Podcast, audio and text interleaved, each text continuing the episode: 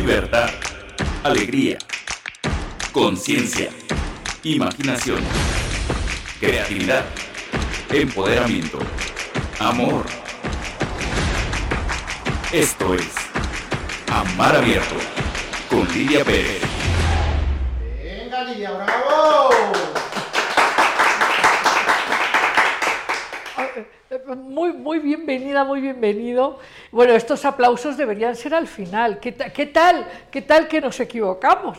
Pero no va a ser así, porque la propuesta de Amar Abierto es una propuesta consciente, llena de pasión y llena de espacio para tu bienestar, para tu crecimiento, para tu profundización. Este es un espacio para la conciencia, la alegría, el amor, la intimidad, la sabiduría. Es un espacio para ti.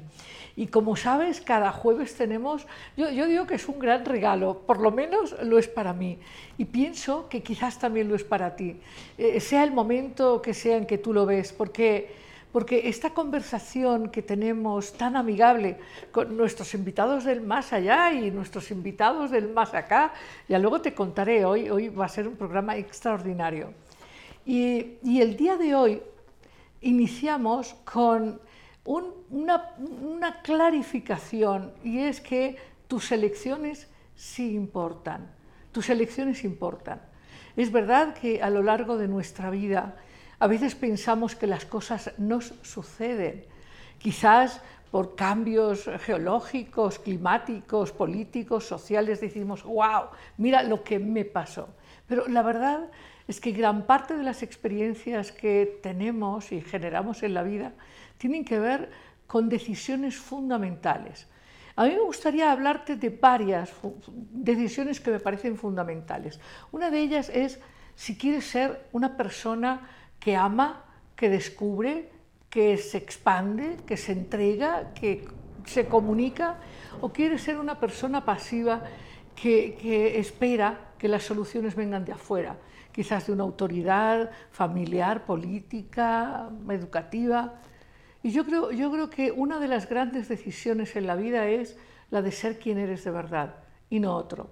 La de ser quien eres y no la decisión de imitar o parecerte a alguien que tú crees que es más o mejor que tú. Yo creo que esa es una pésima decisión, la decisión de no eh, tomar en conciencia tu autovalía, tu singularidad, tu fuerza, tu energía, sobre todo tu capacidad para crear y para amar. Y e- eso es lo que queremos decirte, que tus decisiones importan. Decisiones efectivamente de respetar tu vocación o simplemente elegir una carrera solo porque está de moda.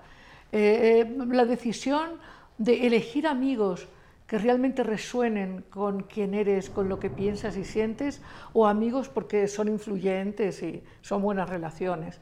Mm, Decisiones sobre eh, a dónde vivir, si es porque es un lugar que verdaderamente te conecta y, y en donde tú puedes ser expansivo y creativo, o, porque resulta que llegó una X promoción y entonces haces que toda tu vida cambie solo por una aparente oportunidad. Yo He tenido a lo largo de mi vida conversaciones con pacientes, con alumnos, muchas, muchísimas.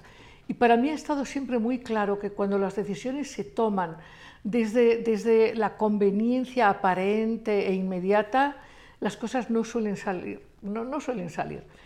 ¿Qué, importante es tomar la decisión de cuidarte. Si eres mujer y, estás despertando a tu sexualidad, la decisión de sí cuidarte. No, decir, ay, no, porque qué va a pensar la otra persona. No, tu vida es tuya, tu cuerpo es tuyo, tu destino es tuyo. Y es importante que tomes decisiones responsables para con quien eres, para tu propia vida. Y como estas decisiones, muchísimas. Decisiones sobre eh, temas fundamentales, sobre si vivir con profundidad o simplemente vivir adormecido, írsela llevando, decimos, írsela llevando, no, no queriendo profundizar, no queriendo cuestionar, no, no, queriendo saber más de ti, no queriendo saber qué es lo que sientes, qué es lo que necesitas, qué es lo que necesitan quienes están contigo.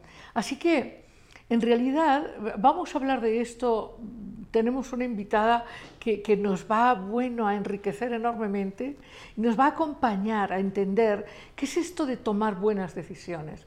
Pero antes de llegar a ese regalo, yo, yo quiero entregarte este. Tus decisiones sí importan, tus decisiones son poderosas y están guiadas por la pasión de quién eres, por lo que quieres experimentar, sobre todo lo que quieres ser y lo que quieres entregar. La vida es generosa cuando tú eh, decides, decides entregarte a ella y no buscas garantías, no, buscas que, bueno, te vas a entregar solo si ya está garantizado tu éxito, no. La vida es, un, es una gran experiencia de aprendizaje, la vida es, es una aventura, la vida, lástima, lástima si lo que buscas es que tu vida tenga garantías, porque entonces yo ya sé qué vas a desayunar y qué vas a vivir dentro de 10 años. Y eso eso parece muy aburrido. Entonces hay que tomar decisiones valientes, sabias, profundas. Hay que tomar buenas elecciones con respecto eh, a todo en tu vida. Eh, es que cómo quieres pensar y sentir y relacionarte y construir y amar. Y, mmm, poco tiene que ver eso con seguir las normas sociales, las convenciones. Una elección que yo te diría no funciona es tomarlas para complacer a tu familia, a la sociedad en la que vives, eso no funciona. No funciona tomar decisiones para llevarte bien con el consenso. Funciona más tomar decisiones que respeten quién eres y que te lleven al futuro, porque el pasado y lo conocido solo te llevan hacia atrás. Eso no sirve.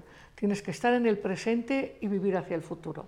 Y por mi parte, después de esta propuesta, que, hagas un espacio para reconocer lo poderoso de quién eres y de tus decisiones, te invito a que nos acompañes en este otro, eh, este, este, otro digamos, eh, eh, espacio de amar abierto que se llama Conversando abiertamente. Yo te contaré más de ella, pero hoy vamos a hablar eh, con Mirella Vega. Ella es coach, es asesora empresarial, es una mujer de enorme éxito, pero te contaré, realmente es, es extraordinaria en el modo en que ha logrado integrar eh, el éxito profesional, empresarial, la cantidad de gente que ha acompañado a tomar buenas decisiones, junto a ser madre de cuatro hijos. A mí me parece eso extraordinario y además ha elegido siempre bien la gente que le acompaña en la vida, su pareja, en fin, sus relaciones de amistad. Así que es un gozo tener esta noche con nosotros a Mireia Vega. Empezamos. Pues es un gozo y es un regalo. Esto, esto, de poder hablar sin máscaras, con autenticidad, con profundidad, es siempre un regalo. Es un regalo que abrimos con, mucha alegría en Amar Abierto cada jueves a las 8 de la noche. Y como te decía, y, y como te decimos siempre, eh, estamos conectados eh, con muchos niveles de la conciencia. Uno de ellos está habitado por quienes nos han precedido y tienen mucho que entregar, son nuestros invitados del más allá. Hoy tenemos a Abraham Lincoln, eh, bueno, vamos a hablar de él y, y, de por qué lo hemos invitado a este programa, de cómo tomar buenas decisiones. Y, y del más acá decimos, está con nosotros Mirella Vega, ella es una extraordinaria, es extraordinaria consultora, de hecho, pues, pues, es muy conocida y no necesita gran presentación, pero es es una gran asesora eh, empresarial, es cofundadora de la empresa Megaron, que es una empresa dedicada justamente al fortalecimiento y desarrollo humano de las empresas con fin de lograr pues, muy buenos fines. Y, y te decía que además de ser conferencista y asesora, en fin, es, y a mí eso me tiene muy impresionada, es una eficiente y cariñosa y querida mamá de cuatro hijos. Eh, y eso requiere, requiere ser director de orquesta y tomar, y tomar muy buenas decisiones diariamente, me imagino. y alimentarte bien Exacto. para tener energía. También. Exact, exactamente, exactamente. Bueno, cómo tomar buenas decisiones, luego hablaremos de nuestro amigo del, del más allá, que además uh -huh. tú dijiste, pues es que sí tiene muy buenas decisiones. Me gustaba. Uh -huh. Sí, te, te gusta y, y, te parece que es un personaje muy valioso para traer uh -huh. aquí a nuestra conciencia. Pero el tema de cómo tomar decisiones, ¿tú estás de acuerdo que tomar decisiones es, es, es una oportunidad para ser libres? Totalmente. Creo, de hecho, que el tomar decisiones es el acto mismo de libertad. ¿De acuerdo? Tomar una decisión eh, te abre la posibilidad de ser quien quieres ser, ¿no? El momento de decidir implica la elección entre varias opciones, el hecho de tener varias opciones y la posibilidad de elegirlas, pues habla realmente de un acto de libertad. Y es tan importante tomar decisiones porque realmente es donde materializamos lo que somos. Eh, todos estamos aquí donde esté cada uno en función de las decisiones que ha tomado en la vida, pequeñas y grandes. O las que no ha tomado. O las que ha dejado, exacto. Las que, que finalmente es tomarla, ¿no? Decidir, Claro, es permitir. dejar que la vida decida por mí es una decisión, inconsciente tal vez, pero es una decisión. Sí, ¿No? y, eh, y en general, digamos que eh, hay, hay una gran necesidad de ser aprobados, Sí. aplaudidos por la familia, por la sociedad, ¿no?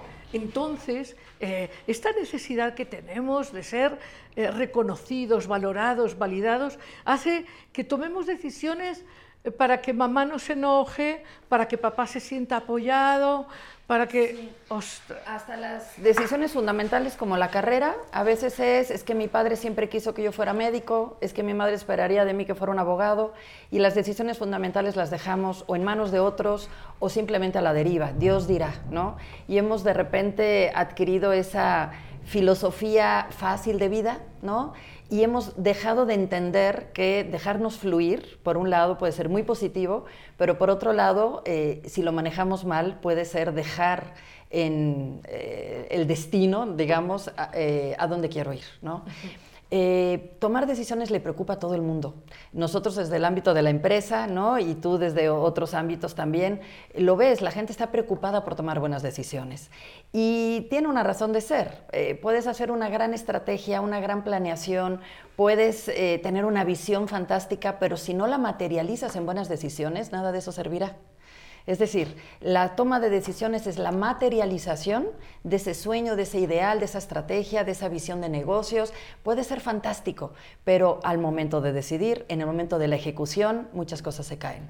Y, y hay que tomar buenas decisiones y llevarlas a la acción. Así es, ser consecuente con ellas, porque no basta solamente decidir, sino que una vez que decides tienes que dirigir ese rumbo, tienes que ser consecuente y responsable, y eso cuesta. Eh, eh, Hablaremos de esto, pero más tarde, porque yo pienso, ¿te acuerdas eh, cuando la gente tiene que decidir sobre eh, un- un- una persona que está enferma y que hay que tomar la sí. decisión de si tubos, si hospitales, si no? Hay, hay decisiones que están cargadas de, de sensibilidad y también de culpa Sí, y también de sí. confusión.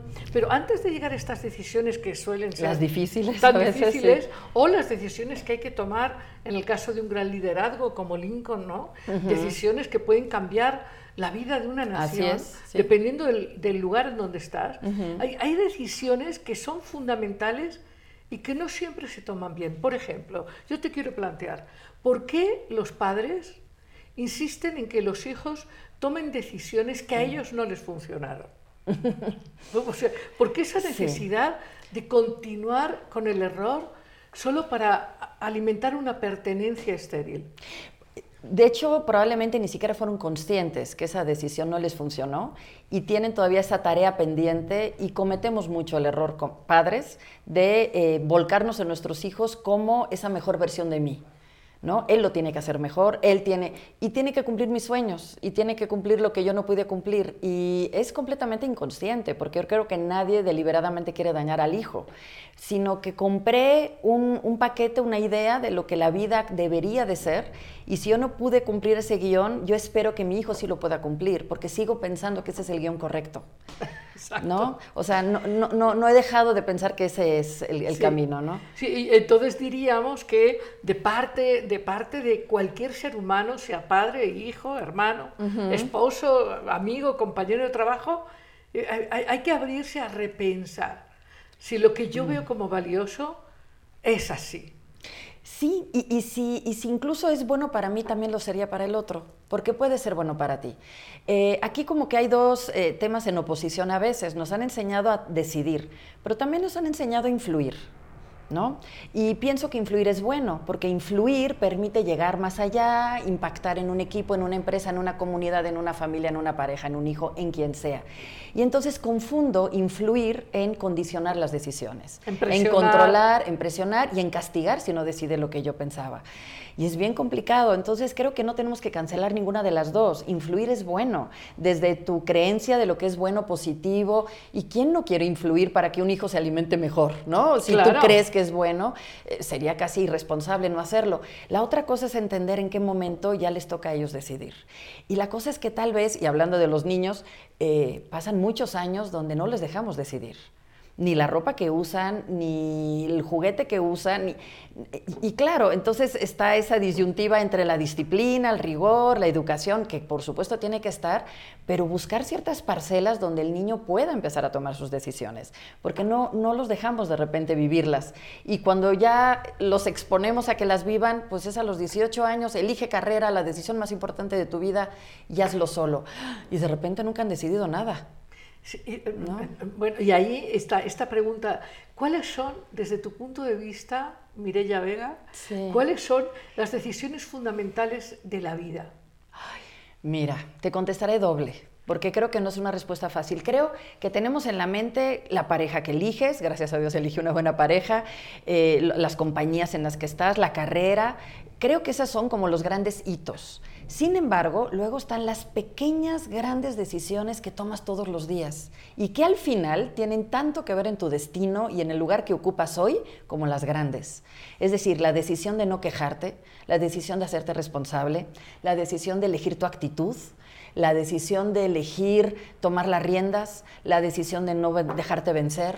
Esas son pequeñas, grandes decisiones que nadie enmarcará en un diploma en ninguna pared, pero esas pequeña acumulación de grandes decisiones son lo que han hecho de ti lo que eres, no solo la carrera que elegiste. Totalmente, porque, y eso explica que hay muchas personas que estudian la misma carrera, hay gente que Así tiene es. un buen desarrollo y gente que no.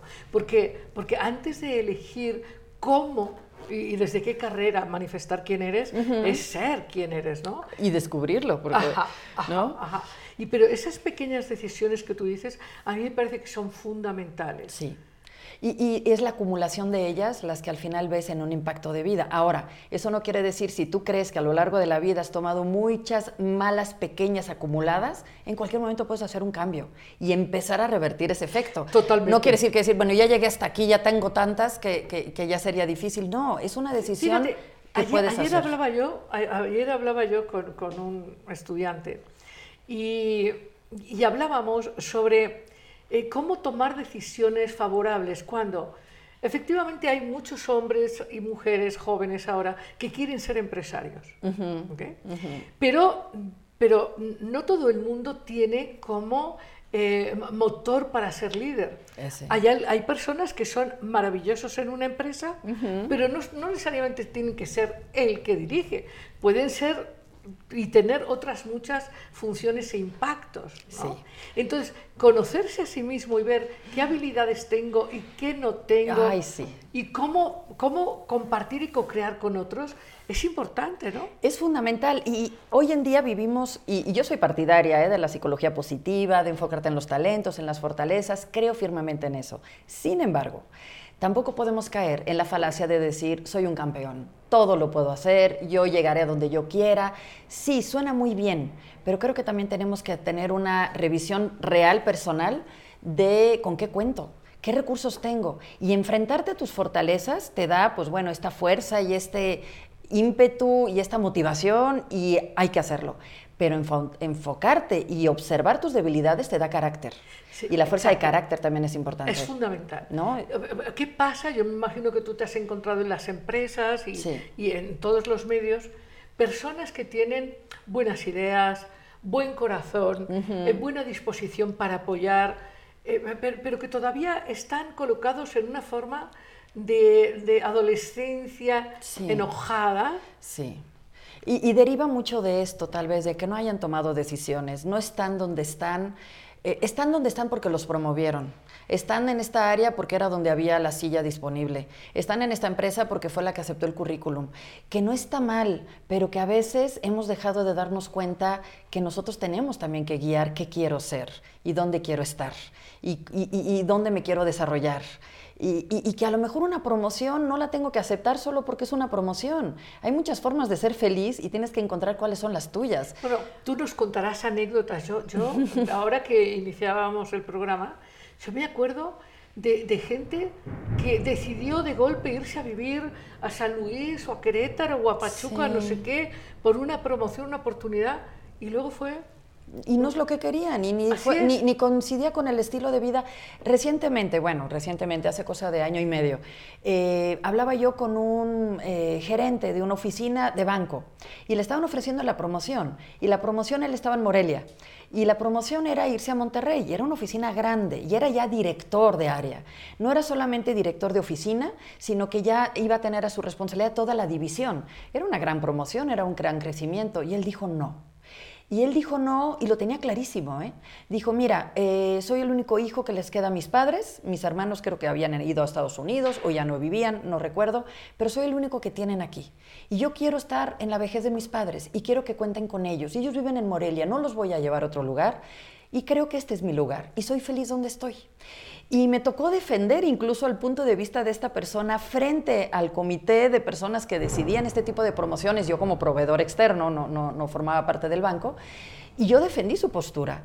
Porque me decían, es que mediocre, no quiere crecer, no quiere. Y digo, a ver, cuidado, es una persona responsable y esa responsabilidad, ¿de acuerdo? También habla de quién es. Y, y- y ¿Cuáles hay son que defender, sus claro, sus prioridades.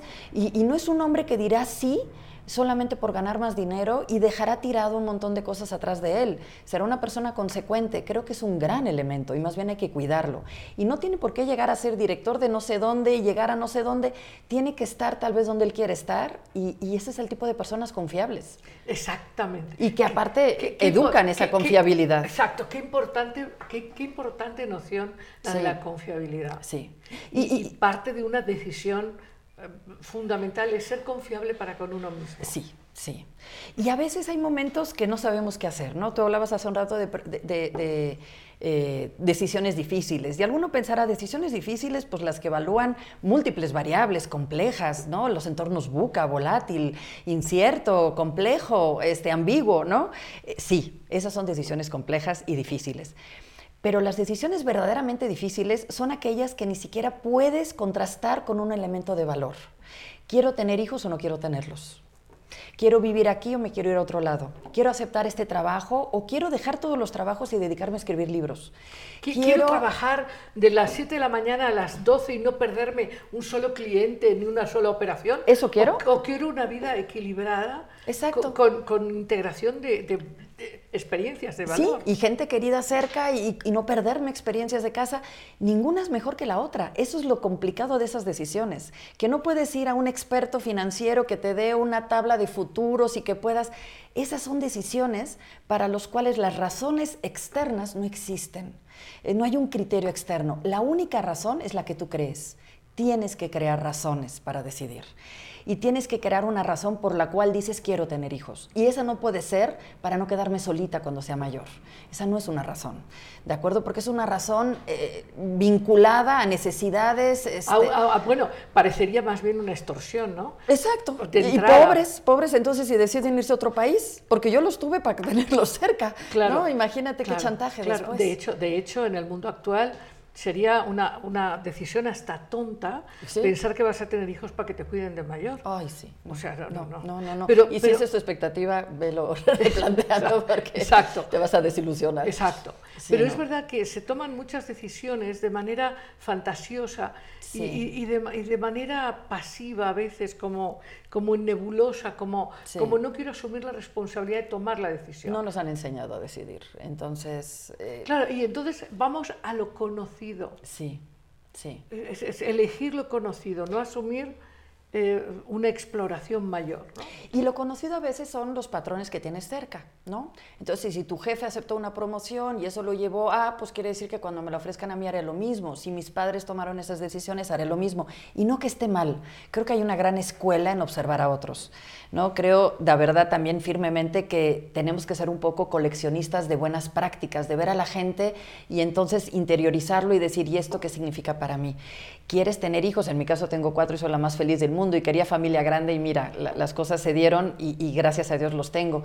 Pero es igual de válido decidir no tener hijos, es decir, son decisiones y tienes que crear tus razones. ¿Qué quieres, no? Ajá. Verdaderamente. Eh, Por ejemplo, en este momento de grandes cambios, COVID, etcétera, transformaciones en la vida Eso. social y en las ciudades, eh, toda esta idea de no, vamos a vivir al campo, esta, esta fantasía bucólica de ahora iremos a la casa de la pradera y seremos, y seremos felices, ¿no? Sí, que y a suena bien, suena y a lo bien. mejor, a lo mejor eso no, no está bien sustentado, como, Sí. como la decisión de es que yo quiero ser empresario y no tener un- un- una, una serie de herramientas básicas.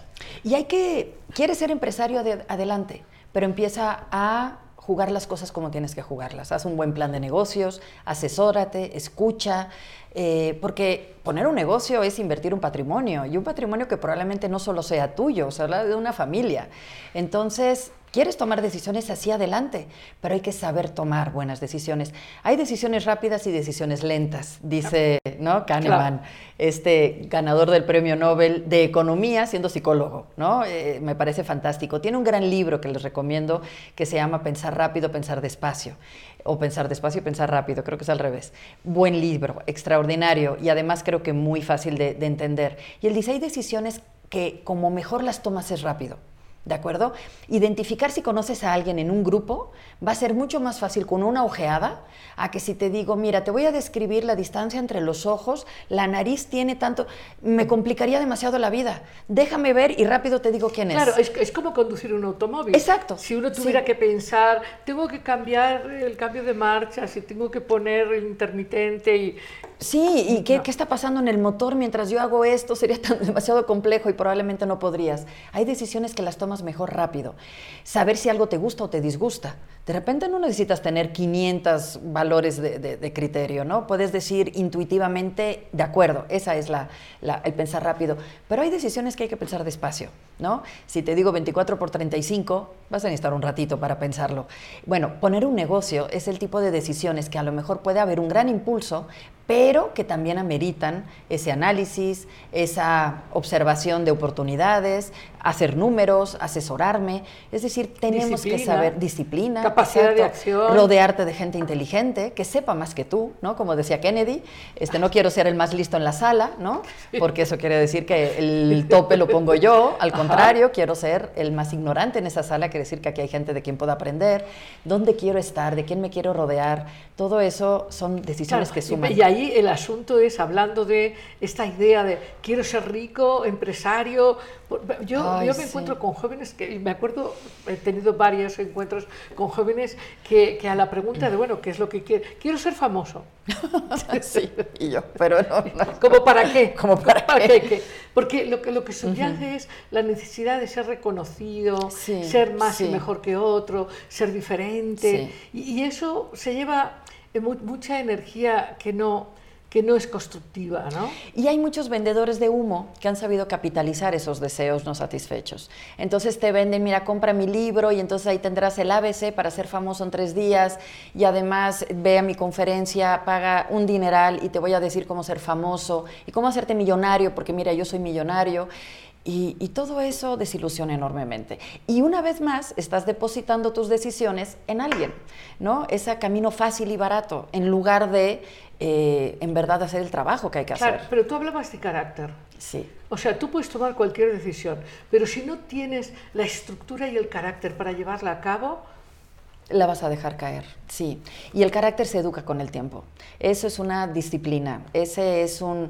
Hay una anécdota de Eisenhower, el presidente de Estados Unidos, no necesariamente el mejor, ¿no? Pero eh, él era militar, él venía de la carrera militar y él entró a, eh, a la política ya grande, alrededor de los 40 años. Pero era un hombre que fumaba muchísimo, muchísimo.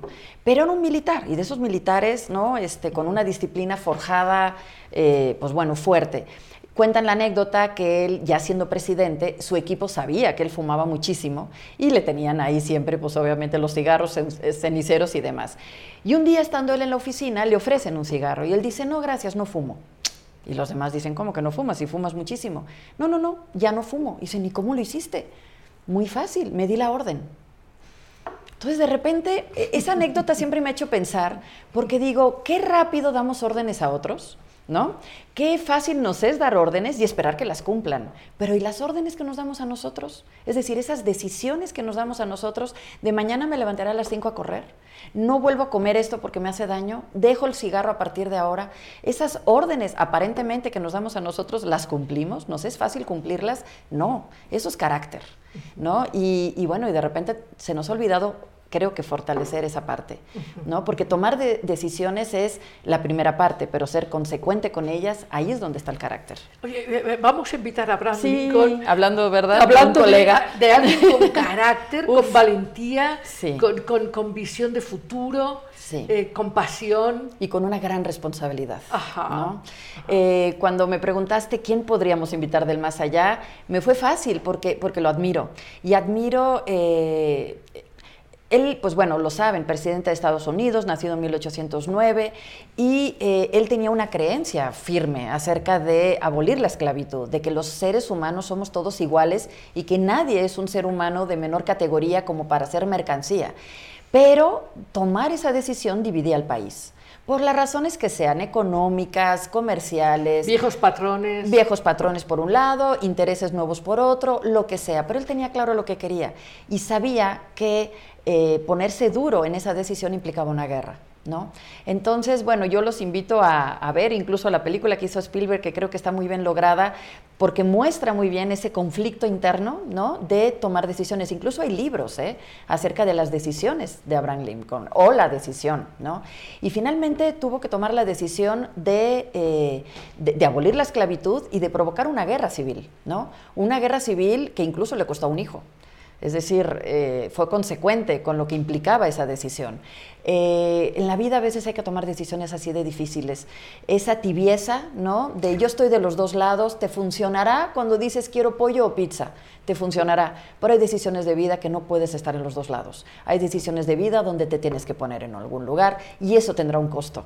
Todas las decisiones creo que tienen un precio. ¿Qué precio quieres pagar? ¿no? Ahora, detrás de las decisiones, detrás de las decisiones eh, hay, hay creencias y valores. Claro, ¿no? totalmente. Eh, por ejemplo, hablando de Abraham Lincoln, que dijimos, bueno, es que es un personaje que realmente es de verdad un, un modelo real Sí. para este tema, ¿no? O sea, Sí. eh, que las decisiones no siempre son fáciles y tienen enorme impacto. pero, pero hoy podríamos, ya, ya pasada esa guerra civil y eso Superado sí, eso, pode- podemos decir cómo sí aceleró la evolución de la humanidad Sí, sí. de una manera extraordinaria. Pero ahí entonces tú dices, bueno, es que él sí tenía una creencia. no, no, no hay nadie más y mejor que nadie. No podemos usar a la gente como mercancía. Y aquí hay que mm, soltar Tienes estos que- patrones, sí. estas ideas, estas costumbres, estos abusos. Uf, y en nuestro país, ¿no? Sí, y creo que de repente eh, fijar una postura en esos temas tiene un costo, ¿no? Tiene un costo porque dejas de complacer a algunos. Y al final, lo que decíamos hace un rato, ¿no? ¿Qué decisiones quieres tomar tú las decisiones o quieres que el entorno te lleve para la parte más cómoda? Eso también tendrá un costo, porque perderás credibilidad, perderás respeto por ti mismo, perderás amor propio, dejarás de ser en verdad creíble, ¿no? Como Ajá. persona. Entonces, ¿qué precio quieres pagar? ¿El precio de plantarte y decidir lo que quieres decidir? ¿O el precio de, De ir complacer. y complacer a todos? Y al final, un, un secreto es que no complaces nunca a todos. ¿eh? Así es. De todas maneras. Así es. Nunca quedarás bien con todos. ¿no? Entonces, pues sí, tomar decisiones es a veces arriesgado y complicado, pero es la única forma ¿no? de, de definir quién quieres ser. Sí, eh, po- por eso creo que es importante adentrarse en este asunto de las creencias y valores. Sí. ¿no? Y, y lo decías hace un rato, hay decisiones difíciles y creo que las más difíciles son las que nos confrontan con esta parte. Eh, dice, eh, ay, Eckhart Tolle, el autor del Poder de la Hora, eh, si no lo han leído, es, un muy buen libro porque esa es otra de las decisiones, decidir estar presente, ¿no? Y no decidir estar angustiado por el futuro, por el pasado, ¿no? Eh, decidir estar presente. Y quien quiere abordar eso, pues bueno, ese libro es una buena entrada. Y por ahí dice algo que, que a mí me gustó mucho, dice, si en este punto del libro estás muy confundido, ¿no? Y creo que cuando estamos tomando decisiones que, que convocan valores, que convocan creencias, que nos cuestionan, que nos obligan a posicionarnos, de repente estamos muy confundidos. Y dice algo que me gusta, dice, vas por buen camino, porque lo peor es estar dormido. Y cuando estás dormido no hay conflicto. Cuando estás dormido simplemente haces lo que se espera de ti, lo que crees que tienes que hacer, lo que el deber ser marca, aparentemente, eh, te dejas llevar por la corriente, no hay confusión, no hay conflicto y las decisiones se toman casi con facilidad, ¿no? Pero cuando te confrontas con un valor, cuando te das cuenta que tal vez lo que vas a decidir no es lo que complace, cuando te das cuenta que tiene un costo y que es difícil y que ahí es donde vas a demostrar quién eres, eso genera confusión. Y eso genera eh, pues Temor. debate interno, miedos. Temor, claro. temor, temor de no ser aceptado. ¿Y, y cómo viviré con esa decisión o cómo viviré con la otra? ¿Quién seré yo tomando esta decisión?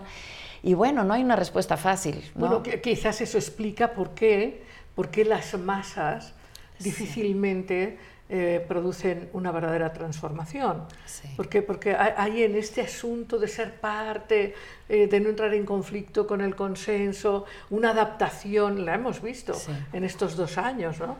Una, una respuesta adaptativa, Sí. a- a- aceptante a lo que sea y como sea, que eso, es- eso es, es un Preocupa. tema para analizar. Preocupa porque en algún momento tendremos que despertar, digo yo, ¿no? Así es, Y, así y las cosas que hace algún tiempo yo decía nunca aceptaría y de repente te ves a ti mismo aceptándolas con total facilidad sin cuestionarlas, sí debería de ser algo que nos llevara, pues bueno, a, a- a pensar qué es lo que en verdad yo quiero, ¿no? Sí. Y se aceptan todas las posturas, pero tienen que ser conscientes, ¿no? Así En conciencia qué quieres Ajá, y defiéndelo con, de forma consecuente con todo lo que implica. Pero bueno, es Sí. complicado. Sí, lo que es un hecho, eh, pensaba en, en esta función matemática de las opciones digráficas. La decisión que tomas eh, ca- cambia tu vida, Sí, aunque sea pequeña, sí. Cambia, ¡pum! Sí, hay, hay historias incluso, por ejemplo, con lo de las Torres Gemelas, ¿no? Eh, anécdotas después de personas que a lo mejor salían de casa y se regresaron porque, ay, se me olvidó tal cosa y ahí tomaron la decisión, bueno, no me lo llevo o me regreso y lo tomo. Y eso fue una diferencia en su vida. Eh, digo, nunca sabe uno dónde está ese gran parteaguas, ¿no? Ajá. Hay, hay que, hay que también estar abiertos ¿no? Sí. al, al misterio y lo desconocido. Y ahí sí dejarse fluir funciona. ¿No? De repente dices, no puedo tener todas las certezas, Ajá. voy a actuar con lo que veo. Eso les pasa mucho a los chicos, veo a veces a los 17, 18 años que se tienen que matricular en una carrera y de repente no tienen idea. Y desde el despacho nos ha tocado, aunque no somos expertos en orientación vocacional, porque nuestra línea es más empresarial, nos ha tocado con las herramientas que tenemos a veces eh, orientar a algunos, ¿no? Y generalmente me ha tocado dar ese consejo de decir, a ver, ¿Qué es lo que ves delante de ti? No, no puedes ver, es como cuando hay mucha niebla y no puedes tener un faro que te muestre 5 kilómetros a la distancia, porque no, hay tanta niebla que tu faro te muestra 500 metros o 10 metros. Bueno, en esos 10 metros de claridad, ¿qué ves? Toma decisiones ahí. Y ya después. Y ya se irá abriendo la niebla. Caminante no hay camino, ¿no? Lo Así decíamos. eh, Sí. Caminante no hay camino. Tú ve dando pasos y poco a poco vas a ir entendiendo. En este momento, ¿qué es lo que más sentido te hace? ¿Qué es lo que más conecta con lo que eres, con lo que te gusta, contigo? Y, y a partir de ahí toma esa primera decisión. Exacto, y poco a poco irás clarificando. Y al final ma- la más vida... Vale, más vale tomar una mala que no tomar ninguna. Sí, paralizarte a veces no ayuda, ¿no? Algunos prefieren esperar un año, bueno, también es una decisión. Piensen qué quieren, pero háganlo en conciencia, ¿no? Y Asumar. Pues asumir. nos están eh, eh, compartiendo opiniones, participaciones, preguntas, y entonces Edgar nos va a decir con voz muy clara qué es lo que está pensando eh, de todas las personas que comparten a mar abierto esta, esta fiesta de cada jueves. Buenísimo.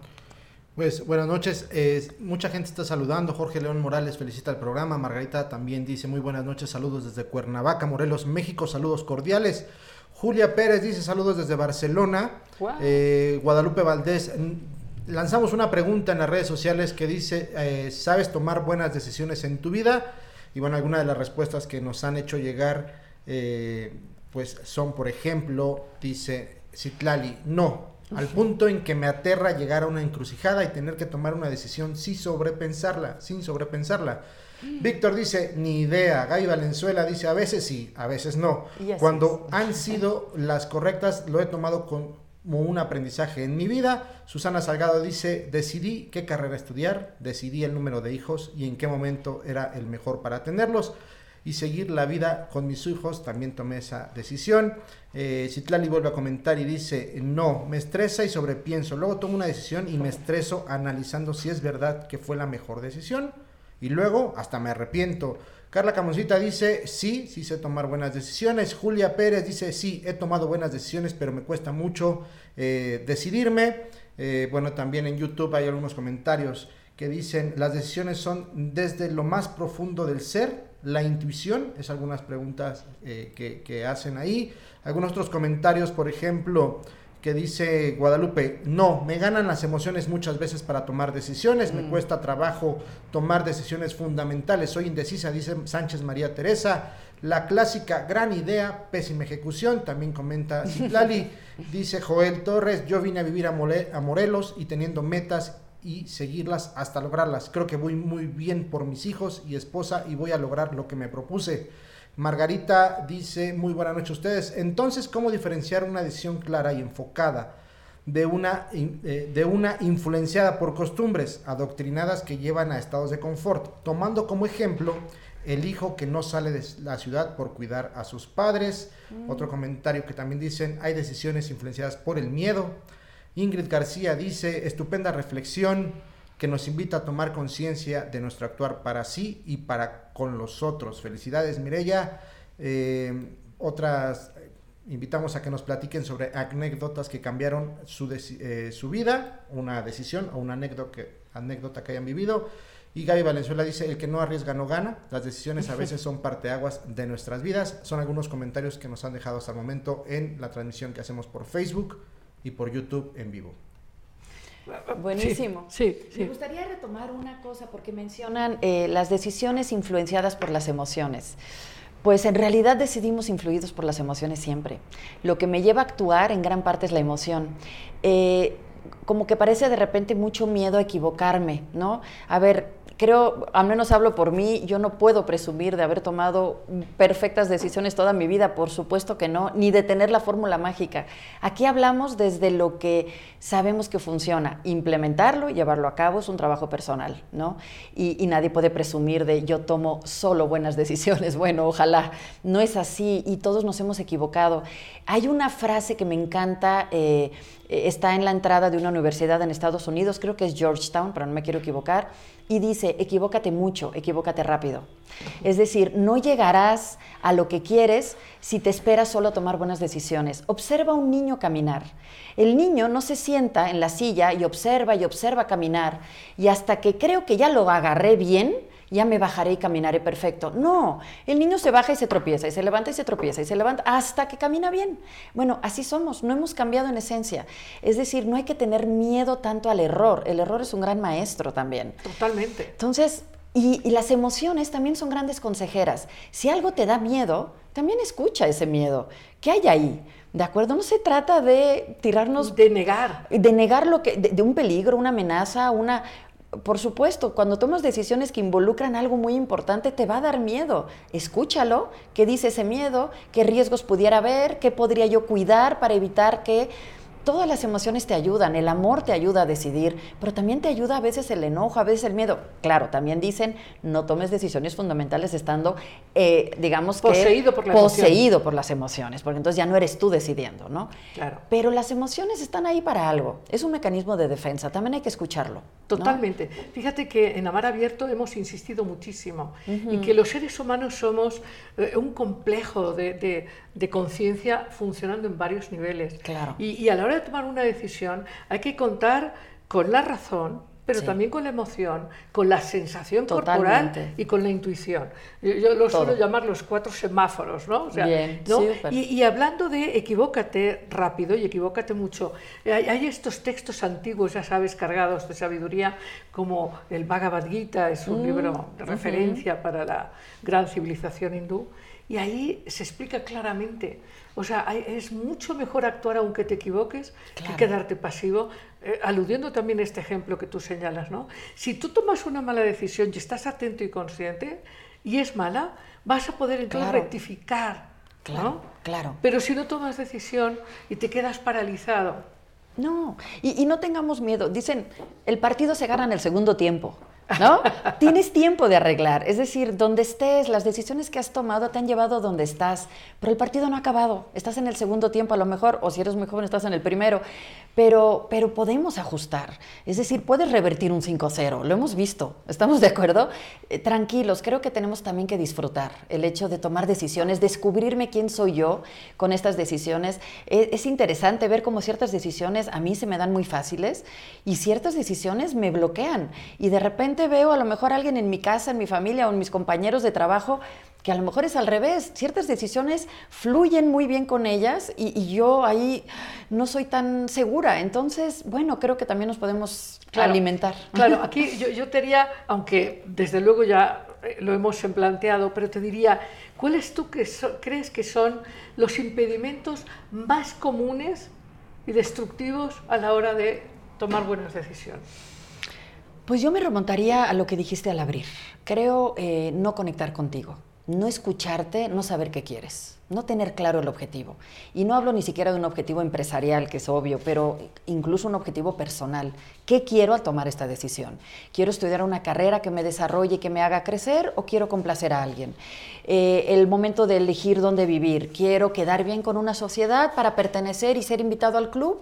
¿O quiero un lugar eh, que me dé confort, alegría? Y, ¿no? Entonces creo que la primera gran impedimento es no tocar internamente contigo y entender qué quiero y tener claro eh, ese objetivo.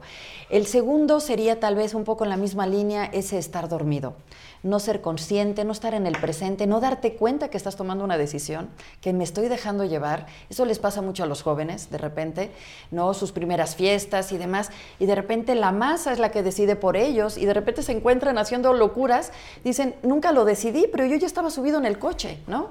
Entonces, el Nunca estar lo dormido. decidí y ya soy mamá. Ah, claro, y ya tengo tres, ¿no? O los que sean, o sea, y nunca lo decidí, cuidado con eso. O sea, estar dormido, no ser consciente, no tocar base contigo es mucho peor que equivocarte, ¿no? Tomar eh, conciencia y de repente no hacerlo bien, bueno, aprenderás. Pero eso, y luego tal vez la confusión, el precipitarte, también pueden ser de repente, eh, digamos, como causas de, de malas decisiones. No darte cuenta de las implicaciones, contar la historia solo desde un lado, ¿no? Eso pasa es mucho. interesante eso, ¿verdad? Sí, de repente pues eh, tengo los resultados de la gráfica, entonces hacemos tal cosa. No, no, a ver, espérame. ¿Y cuál es el impacto en imagen y prestigio de la marca? ¿Y qué efecto tendrá en la gente? ¿Y qué efecto tendrá futuro? Y nada de esto lo consideraste, porque solo viste el número 1, 2 y 3 y entonces pensaste que era la decisión obvia. Creo que también a veces detenernos y pensar en las implicaciones. Eh, eso los intuitivos lo hacen muy bien, porque por lo general conectan grandes puntos. Los que son sensitivos, los que se basan solo en información presente, y eso es mi caso, me lleva a veces a reducir mi, mi- mi marco de referencia y tomar decisiones basadas solo en variables visibles. Y dejo de ver esos grandes significados que también importan.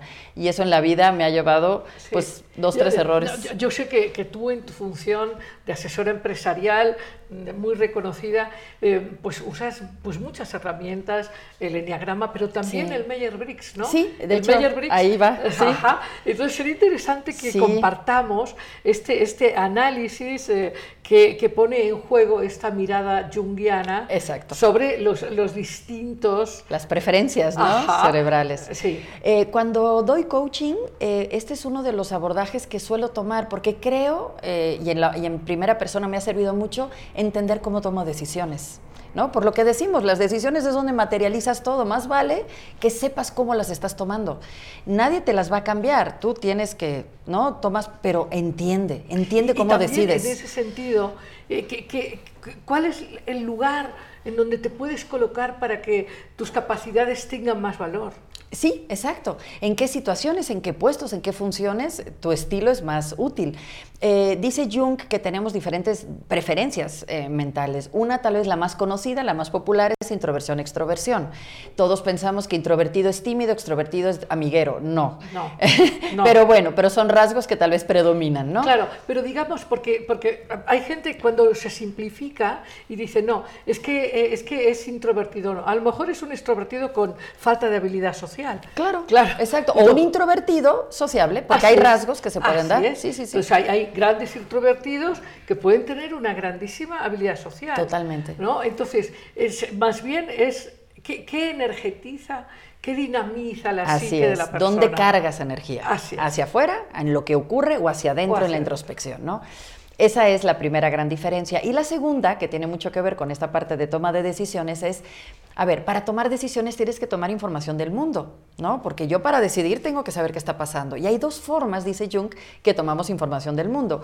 Una a través de los sentidos, eso es a través de lo que es evidente, tangible, visible, lo que escucho, lo que veo, lo que está escrito, los números, la gráfica, la información evidente, eh, las líneas de tiempo, suelen ser personas estructuradas y temporales, lo que va ocurriendo es lo que veo.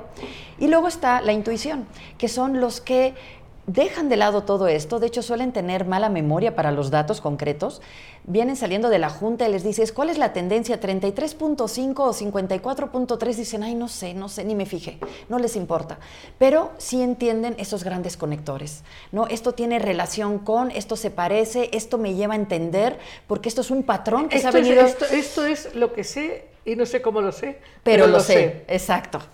Y esos de repente captan esta otra información. Dicen los expertos en Myers-Briggs que para tomar buenas decisiones necesitas los dos. Primero, ¿qué hay de evidente? ¿Qué te dice la realidad? Y después, ¿qué otros significados podría tener?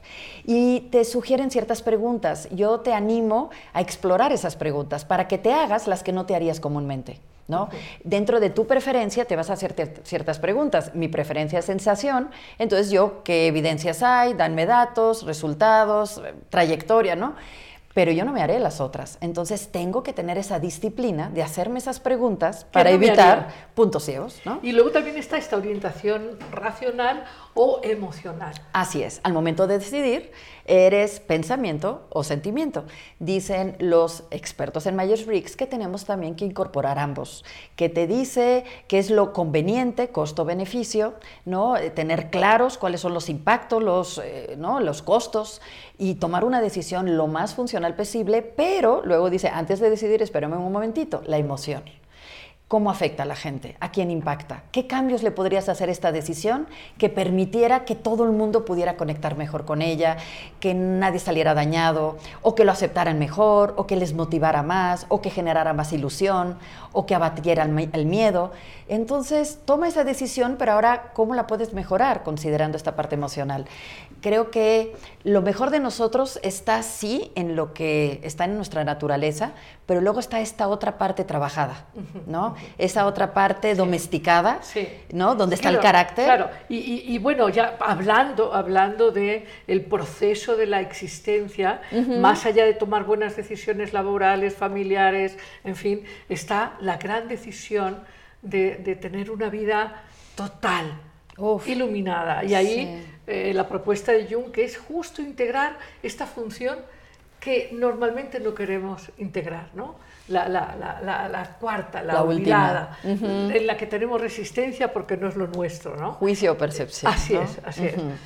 Bueno, entonces, entonces, eh, bueno, mm, en una de las participaciones decía, no, es que yo, yo, mm, pues es que soy indeciso, o yo me cuesta tomar decisiones, mejor que decida él o que decida ella.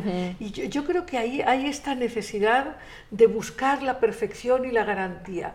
¿No es ese un gran impedimento también? Sí, sí. De hecho, uff, y hay muchos autores, ¿verdad?, que han escrito sobre esto. Ahora me acuerdo de Carol Dweck con Mindset.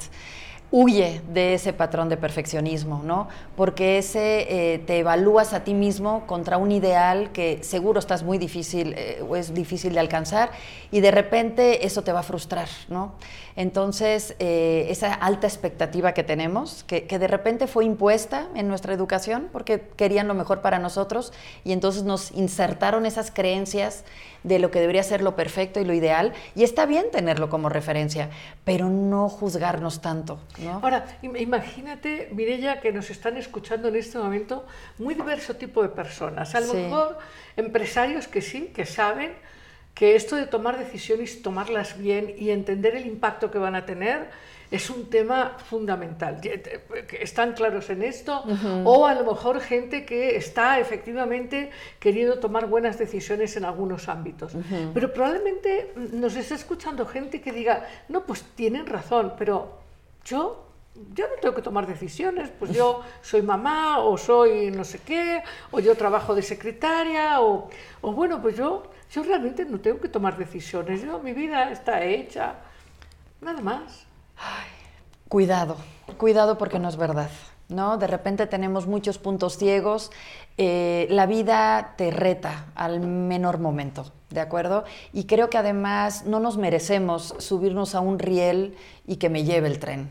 Creo que nos merecemos tomar las riendas y decidir dónde quiero estar. Y ser ama de casa y criar hijos y haber dejado la profesión de lado es fantástico si eso es lo que quieres. Y conozco fantásticas personas y todos, por supuesto, tenemos grandes ejemplos. Es que aquí no hay una sola forma de vivir la vida. Lo importante es que vivas, vivas tu vida. Y feliz. Y feliz y plena y disfrútala.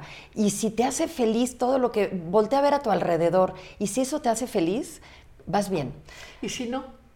Y si, porque tú dijiste hace rato, me, me, pareció fantástico cuando decías, bueno, es que una decisión de las pequeñas decisiones importantes es eh, no, no, solo lo que sí, sino también lo que no. No quejarse. Sí, la actitud que asumo, cuando las cosas no, me funcionan. no depender, o sea, tratar de ser independientes, capaces, en fin.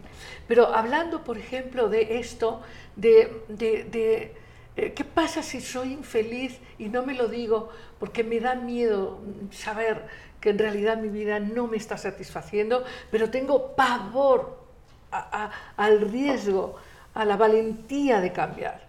¿Qué pasa si estoy en un trabajo que verdaderamente no, no me hace bien en nada, pero qué miedo me da cambiar? O eh, estoy optando por un nuevo trabajo y me he quedado desempleado seis, ocho meses y tengo pavor y, siento que si pasa un mes más mi vida se va a ir, ¿verdad?, a un despeñadero terrible. O sea, ¿qué pasa cuando no está bien la vida? O está bien en algunos ámbitos, pero no en todos. También hay que, hablando de huir a esa perfección, la vida nunca estará perfecta en todo, ¿no? Eh, es decir, creo que la vida es perfectamente imperfecta, ¿no? Y tiene esas subidas y bajadas y esos matices que la hacen disfrutable, ¿no? Eh, eso de entrada, porque también hay personas que a veces se obsesionan con que no todo es perfecto. No, no todo lo será nunca, ¿no? Pero tienes que sentir que tú eres protagonista de tu vida y que la vida, de alguna manera, puedes tomar decisiones y puedes actuar. Eh, si alguien está en la situación que mencionas, buena noticia, ya no está dormida, porque la persona dormida nunca se cuestionará eso, ¿no? Y regresamos a Eckhart Tolle. Entonces va a empezar a pasar por un proceso de confusión, ¿no? De empezarme a preguntar, empezarme a cuestionar. Y bueno, es un proceso de despertar también. Claro. Y también nadie te debe de llevar a tomar decisiones para los que no estás listo, ¿no? Creo que sería repetir el mismo error. ¿No? Creo que mi vida es perfecta, pero es falsamente perfecta y una amiga por ahí me dijo que tengo que soltar todo, cambiar radicalmente, irme a la India y hacer no sé qué y eso haré. Cuidado, porque tampoco estás repitiendo el mismo error, estás decidiendo en voz de alguien más. Entonces yo creo que eso se tiene que ir dando gradualmente, creo que el otro ayuda y cuando digo el otro, ese verdaderamente buen amigo, de repente eh, rebotar ideas eh, que nos van a ayudar a escucharnos mejor. A veces la confusión es muy grande adentro, pero cuando puedes eh, rebotarlo con alguien, por eso la terapia funciona. por eso funciona, yo justo te iba a decir, por eso funciona la terapia y por eso funciona la asesoría empresarial. Totalmente. Porque, porque un empresario puede ser brillantísimo, y puede ser muy proactivo, muy creativo, muy visionario, muy eficaz, pe- pero qué importante es contar con una asesoría No que, solo, que claro. le diga esto no lo has visto y es significativo, esto es importante, esto va a tener impacto. Así es, así es, aunque no te guste escucharlo, aunque sean verdades incómodas, pero sí necesitas al otro.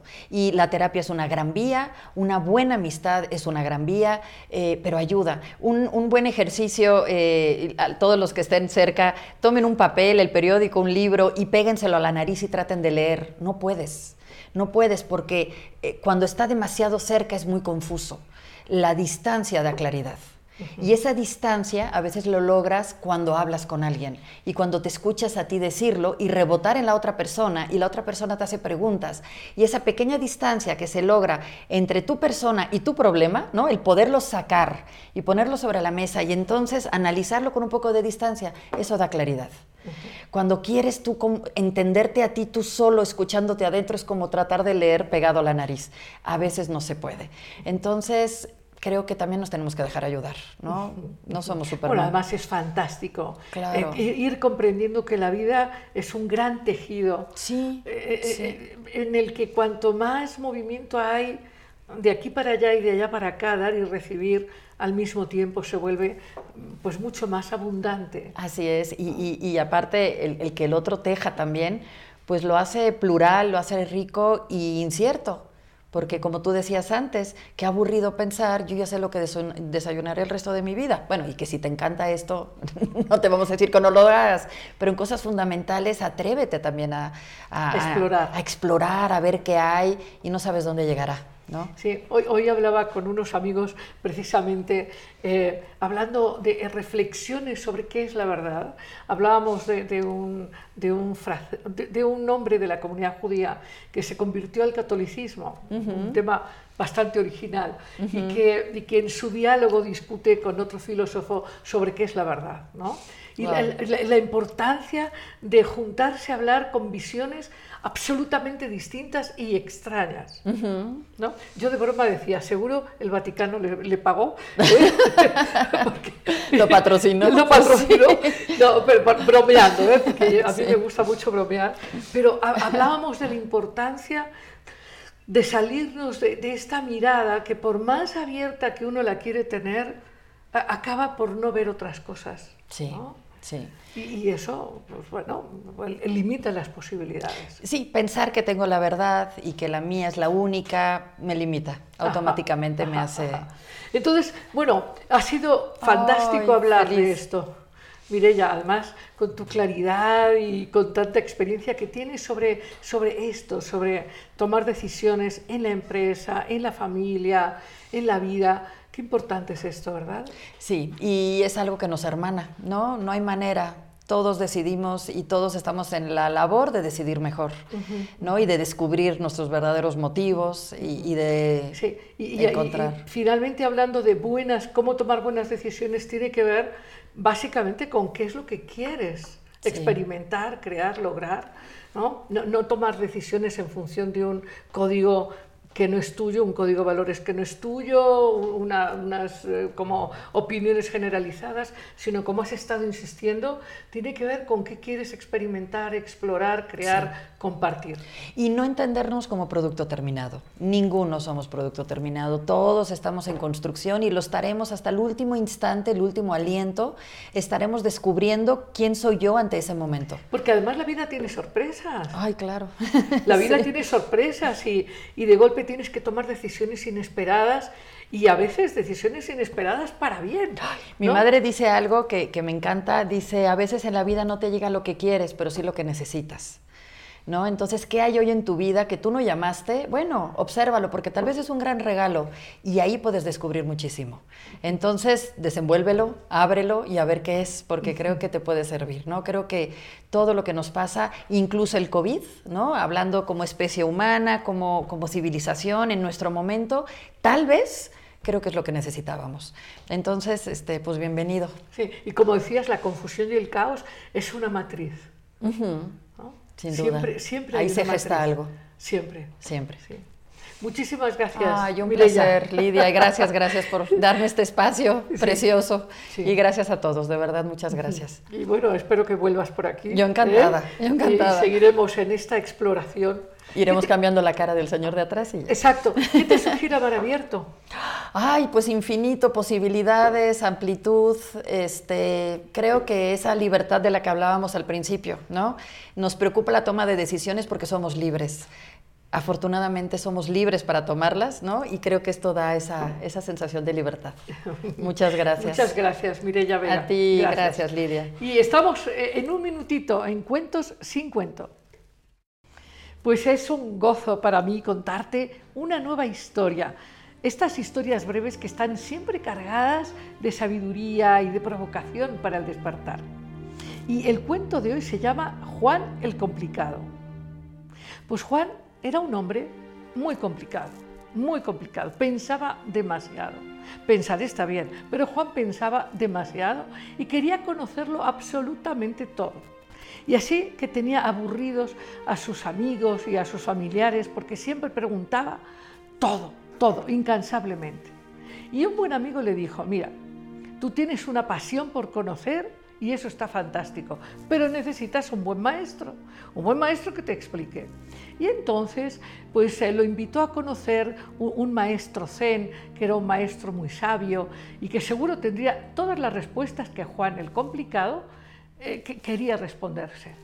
Y entonces, pues eh, va Juan el complicado con este maestro zen y este maestro tenía la costumbre, como muchos viejos maestros zen, de probar a los discípulos a ver si sí podían de verdad entrar eh, a conocer el camino del despertar.